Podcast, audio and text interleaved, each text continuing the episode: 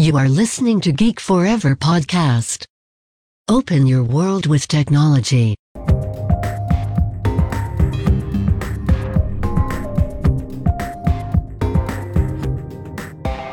This is Geek China. สวัสดีค่ะ ขอต้อนรับเข้าสู่รายการ Geek China รายการที่จะมาเล่าสาระความรู้เกี่ยวกับประเทศจีนในหลากหลายแง่มุมนำรายการโดยพิมพ์ขวัญอดิเทพสถิต ใน EP ที่ 28 ของซีรีส์เรื่อง Internet Landscape ในประเทศจีนนะคะ เรากำลังย้อนกลับไปในยุคที่ 3 นะคะ ในช่วงเวลาปี 2009 ถึง 2015 ค่ะ เรามาดูกันว่าช่วงเวลานี้นะคะเกิดอะไรขึ้นบ้างกับเจ้าพ่อ Search Engine ในประเทศจีนอย่างป่ายตู้นะคะ นอกเหนือจากธุรกิจ Search Engine นะคะ แผนที่ดิจิทัล Cloud ออนไลน์ to Offline Service นะคะ FinTech แอนตี้ไวรัสนะคะ แล้วก็อะไรยิบย่อยที่เราได้เล่าไปแล้วใน EP ที่ 24 ถึง 27 นะคะ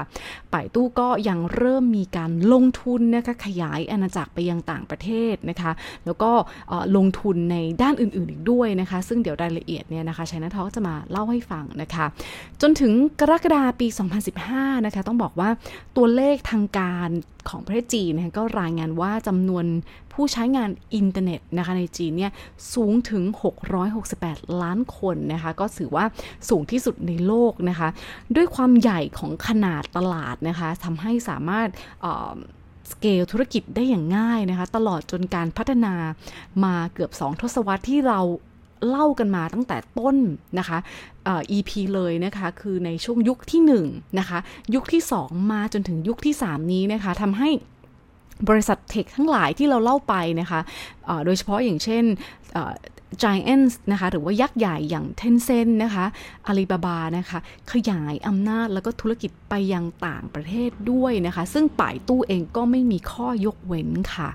อีกทั้งรัฐบาลจีนนะคะก็เห็นความสำคัญของอินเทอร์เน็ตนะคะ เป็นอย่างมากเลย แล้วก็ต้องการที่จะ transform นะคะ ชาติจีนนะคะที่จากชาติที่มีตลาดใหญ่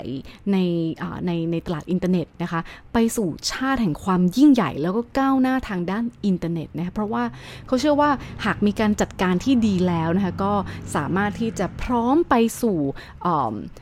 ชาติตลาดอื่นๆ ได้อีกมากขึ้นด้วยนะคะตรรกะของการขยายธุรกิจไปยังต่างประเทศของป่ายตู้เป็นอย่างไรนะคะ การขยายธุรกิจไปยังต่างประเทศของป่ายตู้นะคะคือการเลือกประเทศที่มีความพัฒนาทางด้านเทคโนโลยีทางอินเทอร์เน็ตเนี่ยช้ากว่าประเทศจีนนะคะ โดยเลือกประมาณ 5-6 ประเทศนะคะ แล้วก็เลือกไปในทวีปที่ เป็นเอเชียตะวันออกเฉียงใต้นะคะอเมริกาใต้นะคะแล้วก็มีแอฟริกาใต้ด้วยนะคะ ซึ่งประเทศ เหล่านั้นนะคะก็ได้แก่อินเดีย อินโดนีเซีย บราซิลนะคะ และก็ประเทศไทยนั่นเองค่ะป่ายตู้นะคะต้องบอกเลยว่าจริง ๆ แล้วนะคะเขาเคยพยายามขยายไปยังตลาดญี่ปุ่นในช่วงยุคที่แล้วนะคะคือปี 2007 แต่ไม่สำเร็จนะคะ แต่ก็ยังคงมีสำนักงานอยู่ในสิงคโปร์ออสเตรเลียบราซิลอินเดียนะคะ แล้วก็แผนที่จะ ขยายไปยังอเมริกาด้วยนะคะ แต่ก็ในตอนนั้นก็ยังไม่ชัดเจนมากนักนะคะ แต่ว่าความต้องการหรือว่า passion ที่จะแข่งขันให้ทันกับคู่แข่งคนอื่นๆ อย่างเทนเซนนะคะอาลีบาบาเนี่ยมีอย่างแน่นอนนะคะ ยุคนี้นะคะ ยุคที่ 3 ปี 2011 ถึง 2013 ในช่วงนี้นะคะปายตู้ได้ลอนช์ ผลิตภัณฑ์นะคะสำหรับต่างประเทศนะคะหลักๆอยู่ 2 ผลิตภัณฑ์ด้วยกันเลยนะคะหนึ่งก็คือ mobile browser นะคะที่มาพร้อมกับอุปกรณ์ Android นะคะของค่าย Orange นะคะซึ่ง Orange เนี่ยเคยมาลงในตลาดไทยด้วยนะคะแต่ก็ไม่สำเร็จนะคะแต่ ต่ตลาดตรงนี้นะคะที่เขามองคือขยายไปยังภูมิภาคแอฟริกานั่นเองนะคะ และก็ผลิตภัณฑ์ที่ 2 คือ antivirus application นะคะ ที่รองรับทั้งภาษาอังกฤษนะคะ ภาษาไทยนะคะ แล้วก็ local language อื่น ๆ เพื่อที่จะเจาะตลาด Southeast Asia ของเรานะคะ ก่อนคู่แข่งคนสำคัญเลย นั่นก็คือชีหู360 นะคะ หรือว่าภาษาจีนเราจะเรียกว่าชีหูซานลิ่วหลิงนั่นเองนะคะ สำหรับตลาดไทยนะคะ ต้องบอกว่ายุทธศาสตร์ในการบุกมาตลาดไทยนะคะ ของป่ายตู้เนี่ยไม่ได้เริ่มจาก Search Engine นะนะถึงถึงป่ายตู้เนี่ยจะโด่งดังนะคะ แล้วก็ใหญ่มาจาก Search Engine นะคะเขาเป็น number one ในจีนนะคะ แต่เขาเริ่มนะจากการที่เป็นเว็บค้นหา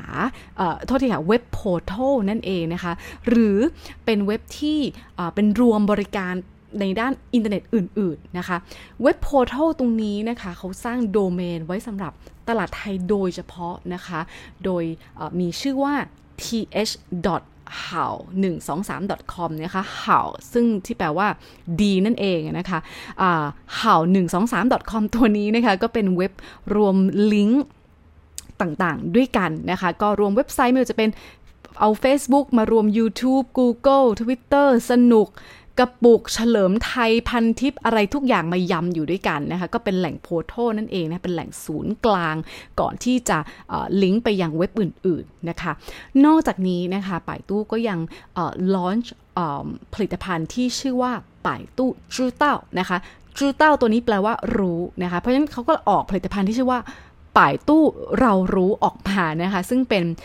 เว็บถามออนไลน์นะคะ ที่ได้รับความนิยมมาก ๆ ในเมืองจีนนะคะ แล้วพอมาเมืองไทยเขาก็เปลี่ยนชื่อมาเป็นป่ายตู้เรารู้นะคะ ซึ่งก่อนใช้งานเนี่ยอาจจะต้องมีการเสียสมัครสมัครเสียค่าสมาชิกก่อนนะคะแล้วก็เมื่อตั้งและตอบคำถามต่างๆเนี่ยก็สามารถทำไปในรูปแบบนิรนามได้นะคะ นอกจากนี้นะคะเขาก็ยัง plan ที่จะทำเป็นภาษาอินโดนีเซียนะคะแล้วก็ภาษาอังกฤษอื่น ๆ เพื่อรองรับในตลาดอื่น ๆ ในภูมิภาค Southeast Asia อีกด้วยนะคะ ก็เหมือนคู่แข่ง Tech Giants คนอื่น ๆ เลยค่ะป่ายตู้เนี่ยเริ่มย่างก้าวออกไปนอกกำแพงเมืองจีนมากขึ้นนะคะ แต่ในยุคนี้เนี่ยยังพูดยากนะคะ บอกเลยว่ายังพูดยากว่าป่ายตู้จะประสบความสำเร็จ หรือ ล้มเหลวในต่างประเทศนะคะ ต้องมาตามดูกันในยุคหน้า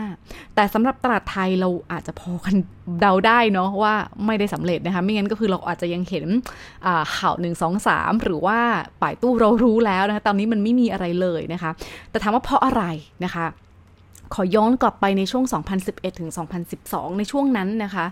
ะกินเวลามาถึง 2013-14 นะคะ ก็นอกจากเว็บ portal ในตลาดไทยนะคะ ที่ที่ว่าแล้วนะคะ แล้วก็ข่าว 1 2 3 แล้วก็ Baidu เรารู้เมื่อกี้แล้วนะคะ Baidu ยังมีผลิตภัณฑ์อันหนึ่งนะคะ ที่เขาคิดว่าเป็นผลิตภัณฑ์ชูธงเลยนะคะ ชื่อว่า Baidu PC Faster นะคะ เป็นซอฟต์แวร์ที่ช่วยปรับปรุง ประสิทธิภาพของ PC นะคะ ซึ่งพ่วงมากับ feature antivirus ที่เมื่อกี้เราพูดไปแล้วเนาะผลิตภัณฑ์แอนตี้ไวรัสมาด้วย ปัญหาคืออะไรนะคะ ปัญหาคือด้านกลยุทธ์การตลาดของเขาในประเทศไทยนะคะ อาจจะตอนนั้นคนอาจจะชอบพูดกันว่าเขาใช้วิธีที่ค่อนข้างยัดเยียดนะคะ ให้ใช้บริการของตัวเองนะคะ หมายความว่ายังไงนะคะ คือเขาแถมโปรแกรม PC Faster มากับ feature ชื่อดังต่างๆนะคะ ก็คือถ้าติดตั้งโปรแกรม แล้วเราอาจจะไม่ระมัดระวังนะคะ ก็คือติดตั้งแล้วอาจจะได้ PC Faster หรือว่าได้เห่า1 2 3เนี่ยแถมมาด้วยนะคะแบบที่อาจจะไม่รู้ตัวนะคะ ซึ่งพอได้โปรแกรมตัวใดตัวหนึ่งมาแล้วนะคะ การลบออกจากเครื่องนะคะ PC เนี่ยหรือว่า uninstall เนี่ยมันไม่ง่ายนะคะ เพราะว่าโปรแกรมของป่ายตู้เนี่ยฝังแน่นอยู่กับระบบปฏิบัติระบบปฏิบัติการ Windows นะคะ แล้วก็จะต้องใช้วิธีพิเศษนะคะในการถอนโปรแกรม ออกจากเครื่องแบบหมดจดนะคะ นอกจากนี้นะคะก็มีรายงานเยอะมากเลยนะคะว่าผู้ใช้ชาวจีนจำเอ่อชาวไทยจำนวนหนึ่งเลยนะคะรายงานว่าการติดตั้งโปรแกรม PC Faster แทนที่จะเป็น Faster แต่กลับทำให้ระบบปฏิบัติการของ Windows เนี่ยรวนไปหมดเลยนะคะ เพราะว่า PC Faster จริงๆ ก็ต้องการเข้ามาปรับแต่งค่าระบบ ให้มันมีประสิทธิภาพมากยิ่งขึ้นนะคะ แต่ไม่รู้เป็นยังไงก็กลายเป็นทำให้ระบบมันเพี้ยนไปนะคะ แล้วก็หน่วงไป แล้วก็ถือว่าเป็นฝันร้ายมากๆนะคะของอผู้ใช้งานชาวไทยหลายคนในตอนนั้นนะคะ และสุดท้ายก็เป็นฝันร้ายของบริษัทป่ายตู้ในตลาดไทยอีกด้วยนะคะ เพราะว่าถือว่าภาพลักษณ์ของการจัดการปัญหานะคะ แล้วก็ภาพลักษณ์ของตัวแบรนด์ป่ายตู้ในไทยเนี่ยไม่ได้ดูดีเลยนะคะ แต่สำหรับตลาดเอเชียตะวันออกเฉียงใต้นะคะต้องบอกกันตรงนี้เลยนะคะว่าเป็นตลาดที่เป็นตลาดยุทธศาสตร์สำคัญของหลายบริษัทในประเทศจีนนะคะไม่เว้นแต่ digital giant หรือ digital player ในจีนนะคะอาจจะเป็นในแง่ของการมาลงทุนโดยตรงระหว่างประเทศอย่าง FDI นะซึ่งในอนาคตนะคะถ้ามีเวลาเนี่ยอยากจะมาแชร์ตรงนี้ด้วยนะคะว่า Southeast Asia นะคะก็เป็นตลาดที่เป็นยุทธศาสตร์สำคัญสำหรับ ประเทศจีนเลยทีเดียวนะคะ แต่ว่าสิ่งที่ต้องติดตามเลยนะคะต่อมานั่นคือการตอบรับผลิตภัณฑ์หรือว่าบริการในท้องถิ่น ของบริษัทย่างใหญ่ที่เรามาลงทุนเหล่านี้จะตอบรับได้ดีแค่ไหนนะคะ เพราะว่าหลายพื้นที่บอกได้เลยว่า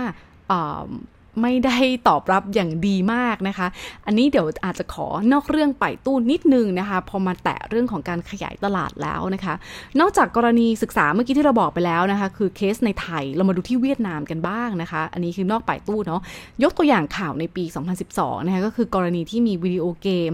เอ่อ MMORPG นะคะหลง Journey นะคะจากจีนนะคะในปี 2012 นะคะเกิดเคสหนึ่งนะคะคือ content ของเกมนะคะ หลง Journey เนี่ยนะคะ มีการแสดงขอบเขตแผนที่ที่เป็นดินแดนของเวียดนามนะคะ ที่กล่าวอ้างว่าอะเป็นของจีนนะคะ เรื่องนี้จริงๆก็คือสร้างความน่ารำคาญให้กับคู่พิพาทหลายฝ่ายก็คือเหมือนทะเลาะกันนะคะว่าอันนี้ดินแดนใครนั่นแหละนะสำหรับนักพัฒนาเกมนะคะเขาต้องการออกแบบมาเพื่อที่จะ ให้สามารถทำงานได้ในทั้งตลาดในและตลาดต่างประเทศเนาะเพราะฉะนั้นเนี่ยตอนนั้นวุ่นวายพอสมควรนะคะ แล้วก็ดูเหมือนจีนก็ไม่ยอมใครก็ไม่ยอมเนาะเพราะฉะนั้นเนี่ยทางเลือกทางเดียวเลยคือ ไม่มีแผนที่จีนในประเทศในในเกมจะดีกว่านะคะมันเรื่องนี้ต้องแทรกเพิ่มนิดนึงนะ เพราะว่าเคยสัญญาไว้ว่าจะเล่าให้ฟังนะคะ หากใครเคยติดตาม China Talk ตั้งแต่ต้นเลยจำได้เลยนะคะว่าเอ่อ China Talk เองมีการใช้โลโก้ที่เป็นแผนที่ประเทศจีนนะคะจำได้ใช่ไหมคะ ก็ก่อนหน้าที่จะออกแบบนะคะพิมพ์ขวัญได้มีการปรึกษา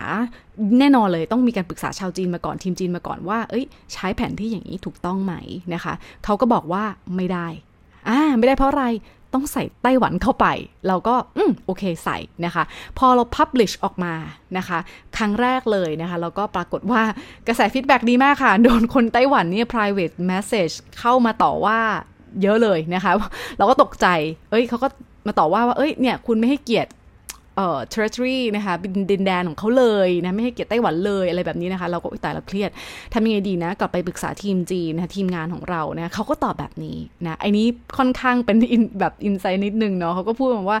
คุณอยากให้คนจีน 1,400 ล้านคนมาถล่มด่า มาถมน้ำลายด่าคุณ หรือว่าอยากให้ชาวชาวไต้หวันด่า คุณก็เลือกเอา อะแล้วก็เงียบไปออกเขาก็เอาจำนวนคนมามามาขย่มเนาะก็โอเค แล้วก็เข้าใจนะคะะแล้วก็ ต้องทำเนาะเพราะว่าเราเนี่ยทำงานในธุรกิจจีนใช่ไหมคะเราก็ต้องเอา mindset ของไชน่าตรงนี้มาใส่นะคะ เราต้องเข้าใจว่าคนจีนเขาคิดยังไงถูกต้องไหมคะอะหลังจากนั้นไม่นานค่ะ ตุลาคมปี 2020 นะคะมีข่าวใหญ่มากนะคะในประเทศจีนคืออข่าวเรื่องของอนมเครื่องดื่มนมสดยี่ห้อหนึ่งที่ชื่อว่าที่ชื่อว่า Bright Dairy นะคะคือกวางหมิงนะคะเป็นบริษัท รัฐวิสาหกิจจีนนะคะพอยต์มันอยู่ตรงนี้นะคะเขาเป็นบริษัทรัฐวิสาหกิจจีน เขาถูกปรับเงิน 3 0 0แสนหยวน เพราะแสดงแผนที่อนาเขตของประเทศจีนผิดนะคะ เพราะเขามีถามว่าเอ๊ะผิดเพราะไม่มีไต้หวันหรอ ไม่ใช่เขารู้อยู่แล้วแหละ คนจีนทุกคนรู้ว่ามีไต้หวันมีฮ่องกง มีครบค่ะ แต่เขาขาดอะไรนะคะ อันนี้คืออีกเรื่องหนึ่งละนะคะเขาขาดจงกัวหนานไห่จิ๋วต้วนเซียน นะคะ ก็คือ South China Sea 9 dot line นะคะจำได้เลยว่าวันนั้นที่มีข่าวโหทุกคนก็ต้องรีบไปแก้แผนที่กันแบบเยอะมากเลยนะคะว่าเมื่อแสดงแผนที่จีนเนี่ยสองเกาะนะคะฮ่องกงนะคะไต้หวันตรงนั้นไม่พอนะคะ ต้องแสงแสดงเส้นประ 9 จุดด้วยนะคะเพื่อให้รู้ว่าตรงนี้คืออาณาเขตของประเทศจีน แต่ต้องบอกเลยนะคะว่า เรื่องนี้ sensitive มากนะคะถ้ามีเวลานะคะออยาก จะทำบทความออกมาแล้วก็แสดงให้เห็นว่าเวลาทำ artwork นะคะ นี่คือแผนที่ประเทศจีนที่ถูกต้องแบบมีประ 9 จุด เส้นประ 9 จุดนะคะ แต่ก็แน่นอนค่ะว่าเราอาจจะไปกระทบกระเทือนกับประเทศอื่นๆ ใช่ไหมคะ แต่เรื่องนี้สอนให้รู้ว่าอะไรนะคะ คือหนึ่งทำธุรกิจกับคนจีน จะต้องแสดงแผนที่ที่ถูกต้องและชัดเจนเป็นเรื่องที่เซนซิทีฟมากนะคะ และ 2. ถ้าคุณอยากเป็นมิตรกับทุกคนนะคะ เราไม่อยากมีเรื่องกับใครหรอก ไม่อยากโดนใครมาว่าหรอกเนาะก็เลี่ยงใช้แผนที่จะดีกว่านะคะ เพราะว่าเราเราจริงๆเห็นมาเยอะมากเลยนะคะ คนที่พอพูดเรื่องประเด็นตลาดจีนจะชอบใช้แผนที่แล้วผิดเยอะมากคือไม่ใส่ไต้หวันบ้างอะไรบ้าง แล้วก็ถึงใส่ไต้หวันตอนนี้ก็ยังผิดนะคะ คือต้องต้องมีประเก้าจุดนะคะดังนั้นตอนนี้นะคะพิมพ์ขวัญเลยเลิกการเขียนโลโก้เลี่ยงการเขียนโลโก้แบบ แบบใช้แผนที่นะคะ ดังนั้นโลโก้ของ China Talk ตอนนี้เลยเปลี่ยนเป็นมังกรแทนนะคะ พอพูดถึงเรื่องมังกรเนี่ยเอาจริงฮาอีก เพราะว่าก่อนที่จะปรับก็เหมือนเดิมค่ะ เราก็ส่งไปให้ดีไซเนอร์นะคะ เราออกแบบเขาก็ส่งมาเป็นมังกรแบบตะวันตก ไอคนจีนที่เราเอาไปให้เขาเหมือนตรวจนะคะ เหมือน QC ดูนะว่า อันนี้ใช่ไหมเขาบอก เอ้ย อันนี้ไม่ใช่มังกรจีนอ้าวมันมีมังกรจีนกับมังกรตะวันตกด้วยเออนั้นเราก็ไม่ได้สังเกตเนาะคือมังกรจีนนะคะ มีสี่ขากงเล็บเนี่ยมีห้าเล็บบางตำราก็บอกมีสี่เล็บนะคะ ซึ่งจะแตกต่างจากมังกรตะวันตกนะคะ อย่าง Game of Thrones นะที่เราดูเนี่ยแม่มังกรนะคะนะคะ ที่มีปีกและพ่นไฟเนาะแต่ของจีนจะเป็นมังกรแบบไม่มีปีกและพ่นไฟไม่ได้นะคะ จะดูเป็นมิดกว่านะคะ โอ้โห เรารู้สึกแบบคนจีนละเอียดอ่อนมากขนาดนี้นะคะกับวัฒนธรรมแล้วก็อาณาเขตของเขานะคะ ก็ถือว่าเป็นเรื่องที่สำคัญนะคะ แล้วก็อยากจะนำมาเสนอมากนะคะ แล้วก็จริงๆ อยากจะให้ถ้ามีเวลาอยากจะลองเขียนอาร์ติเคิลแล้วก็โชว์ให้เห็นเลยว่าการวางแผนที่ที่ถูกต้องเป็นแบบไหนนะคะอะ กลับมาค่ะ กลับมาที่ป่ายตู้วันนี้พูดยาวไปนิดนึง เพราะว่าอาจจะแตะในเรื่องของ topic ของ cross border เรื่องของการข้ามอาณาเขตตรงนี้ด้วยนะคะ กลับมาที่ Baidu แล้วเรามาดูว่า เขาไปทวีปอื่น ๆ กันบ้างนะคะมาดูเขาไปที่ทวีปไหน Baidu ก็บุกไปยังทวีปอเมริกาใต้นะคะ 18 กรกฎาคม 2014 นะคะ Baidu ก็ได้บุกตลาดบราซิลนะคะ และสร้างปายตู้ Busca Search Engine ขึ้นมานะก็เป็น Search Engine เวอร์ชันบราซิลนะคะ ก็ในวันที่ 9 ตุลาคมในปีเดียวกันนะคะปายตู้ก็ยังควบรวมกิจการค่ะ ลงทุนในเว็บไซต์ p i a z i Urbano นะคะ เป็นเว็บไซต์ e-commerce ในในบราซิลด้วยนะคะ แต่ว่านอกจากนี้นะคะคือในปีต่อมานะคะช่วงกุมภาพันธ์ปี 2015 นะคะป่ายตู้ก็ถูกกล่าวหาว่ามีการใช้กลวิธีแบบต่อต้านการแข่งขันนะคะหรือว่า anti competitive tactics นะคะในประเทศบราซิลนะคะ เพื่อต่อต้านคู่แข่งอย่าง P-Safe นะซึ่ง P-Safe เนี่ย ก็มีฉีหู360 เป็นผู้ถือหุ้นรายใหญ่นะคะ นับว่าเป็นไม้เบื่อไม้เมาตั้งแต่โหในจีนไปจนถึงนอกจีนเลย แล้วก็ตามกีดตามกีดกันนะคะ ปัดแข้งปัดขาไปตลอดเลย หรือว่ามีปัญหาไปทุกประเทศจริง ๆ นะ เอาจริง ๆ นะคะ ซึ่งนับว่าเป็นเรื่องที่ป่ายตู้เนี่ยต้อง มีการเรียนรู้นะคะคิดว่าตอนนี้ก็คงเรียนรู้แล้วล่ะนะคะแล้วก็ localize นะรู้จัก localize ไปยังวัฒนธรรมแล้วก็ตลาดท้องถิ่นนะคะ จากที่ฟังจากที่ฟังมานะคะจากที่เล่ามาถือว่าน่าเสียดายนะ เพราะว่าบริษัทยักษ์ใหญ่ของจีนนะคะ มีเทคโนโลยีหลากหลายเลย แต่ว่าพลาดท่ามากในเรื่องของการตลาด แล้วก็การแข่งขันกับคู่แข่งที่เหมาะสมนะคะแต่ทั้งนี้ทั้งนั้นนะคะถึงแม้ว่าเขาจะพลาดไปเยอะเรียนรู้ ผิดพลาดไปนะคะสรุปการขยายตลาดในต่างประเทศนะคะ สิ้นสุดยุคนี้นะคะธันวาปี 2015 นะคะป่ายตู้ก็ถือว่าสร้าง traction ได้ดีระดับหนึ่งนะคะ มี active user นะคะ รายเดือนเนี่ย กว่า 205เอ่อ260 ล้าน MAU นะคะ monthly active users นะคะ มีผู้ใช้งานลงทะเบียนรวมกันเนี่ย กว่า 700 ล้าน user นะคะ ก้าวต่อไปเราต้องมาดูการมาตามกันนะคะว่าในแง่ของการขยายตลาดต่างประเทศตรงนี้ของป่ายตู้จะรุ่งหรือจะร่วงนะคะ ก็ยุคหน้าเราจะมาแชร์ให้ฟังกันนะคะ หัวข้อต่อมานะคะคือการลงทุนในสาขาธุรกิจอื่นๆนะคะ other investment นะคะ อย่างที่ยักษ์ใหญ่ พี่ๆรายอื่นเขาทำกันนะคะสำหรับใน EP นี้ต้องขอจบไว้เพียงเท่านี้ก่อนค่ะ ฝากติดตามพิมพ์ขวัญกันได้ 2 ช่องทางแล้วนะคะ ที่รายการ Geek China ในช่อง Geek Forever Podcast และทางช่องทางส่วนตัวของพิมพ์ขวัญเองที่ China Talk Podcast ค่ะ ถ้ายังไงก็ขอฝากติดตาม กด follow กด subscribe กันด้วยนะคะ แล้วเจอกันใหม่ใน EP หน้าค่ะสำหรับวันนี้ สวัสดีค่ะ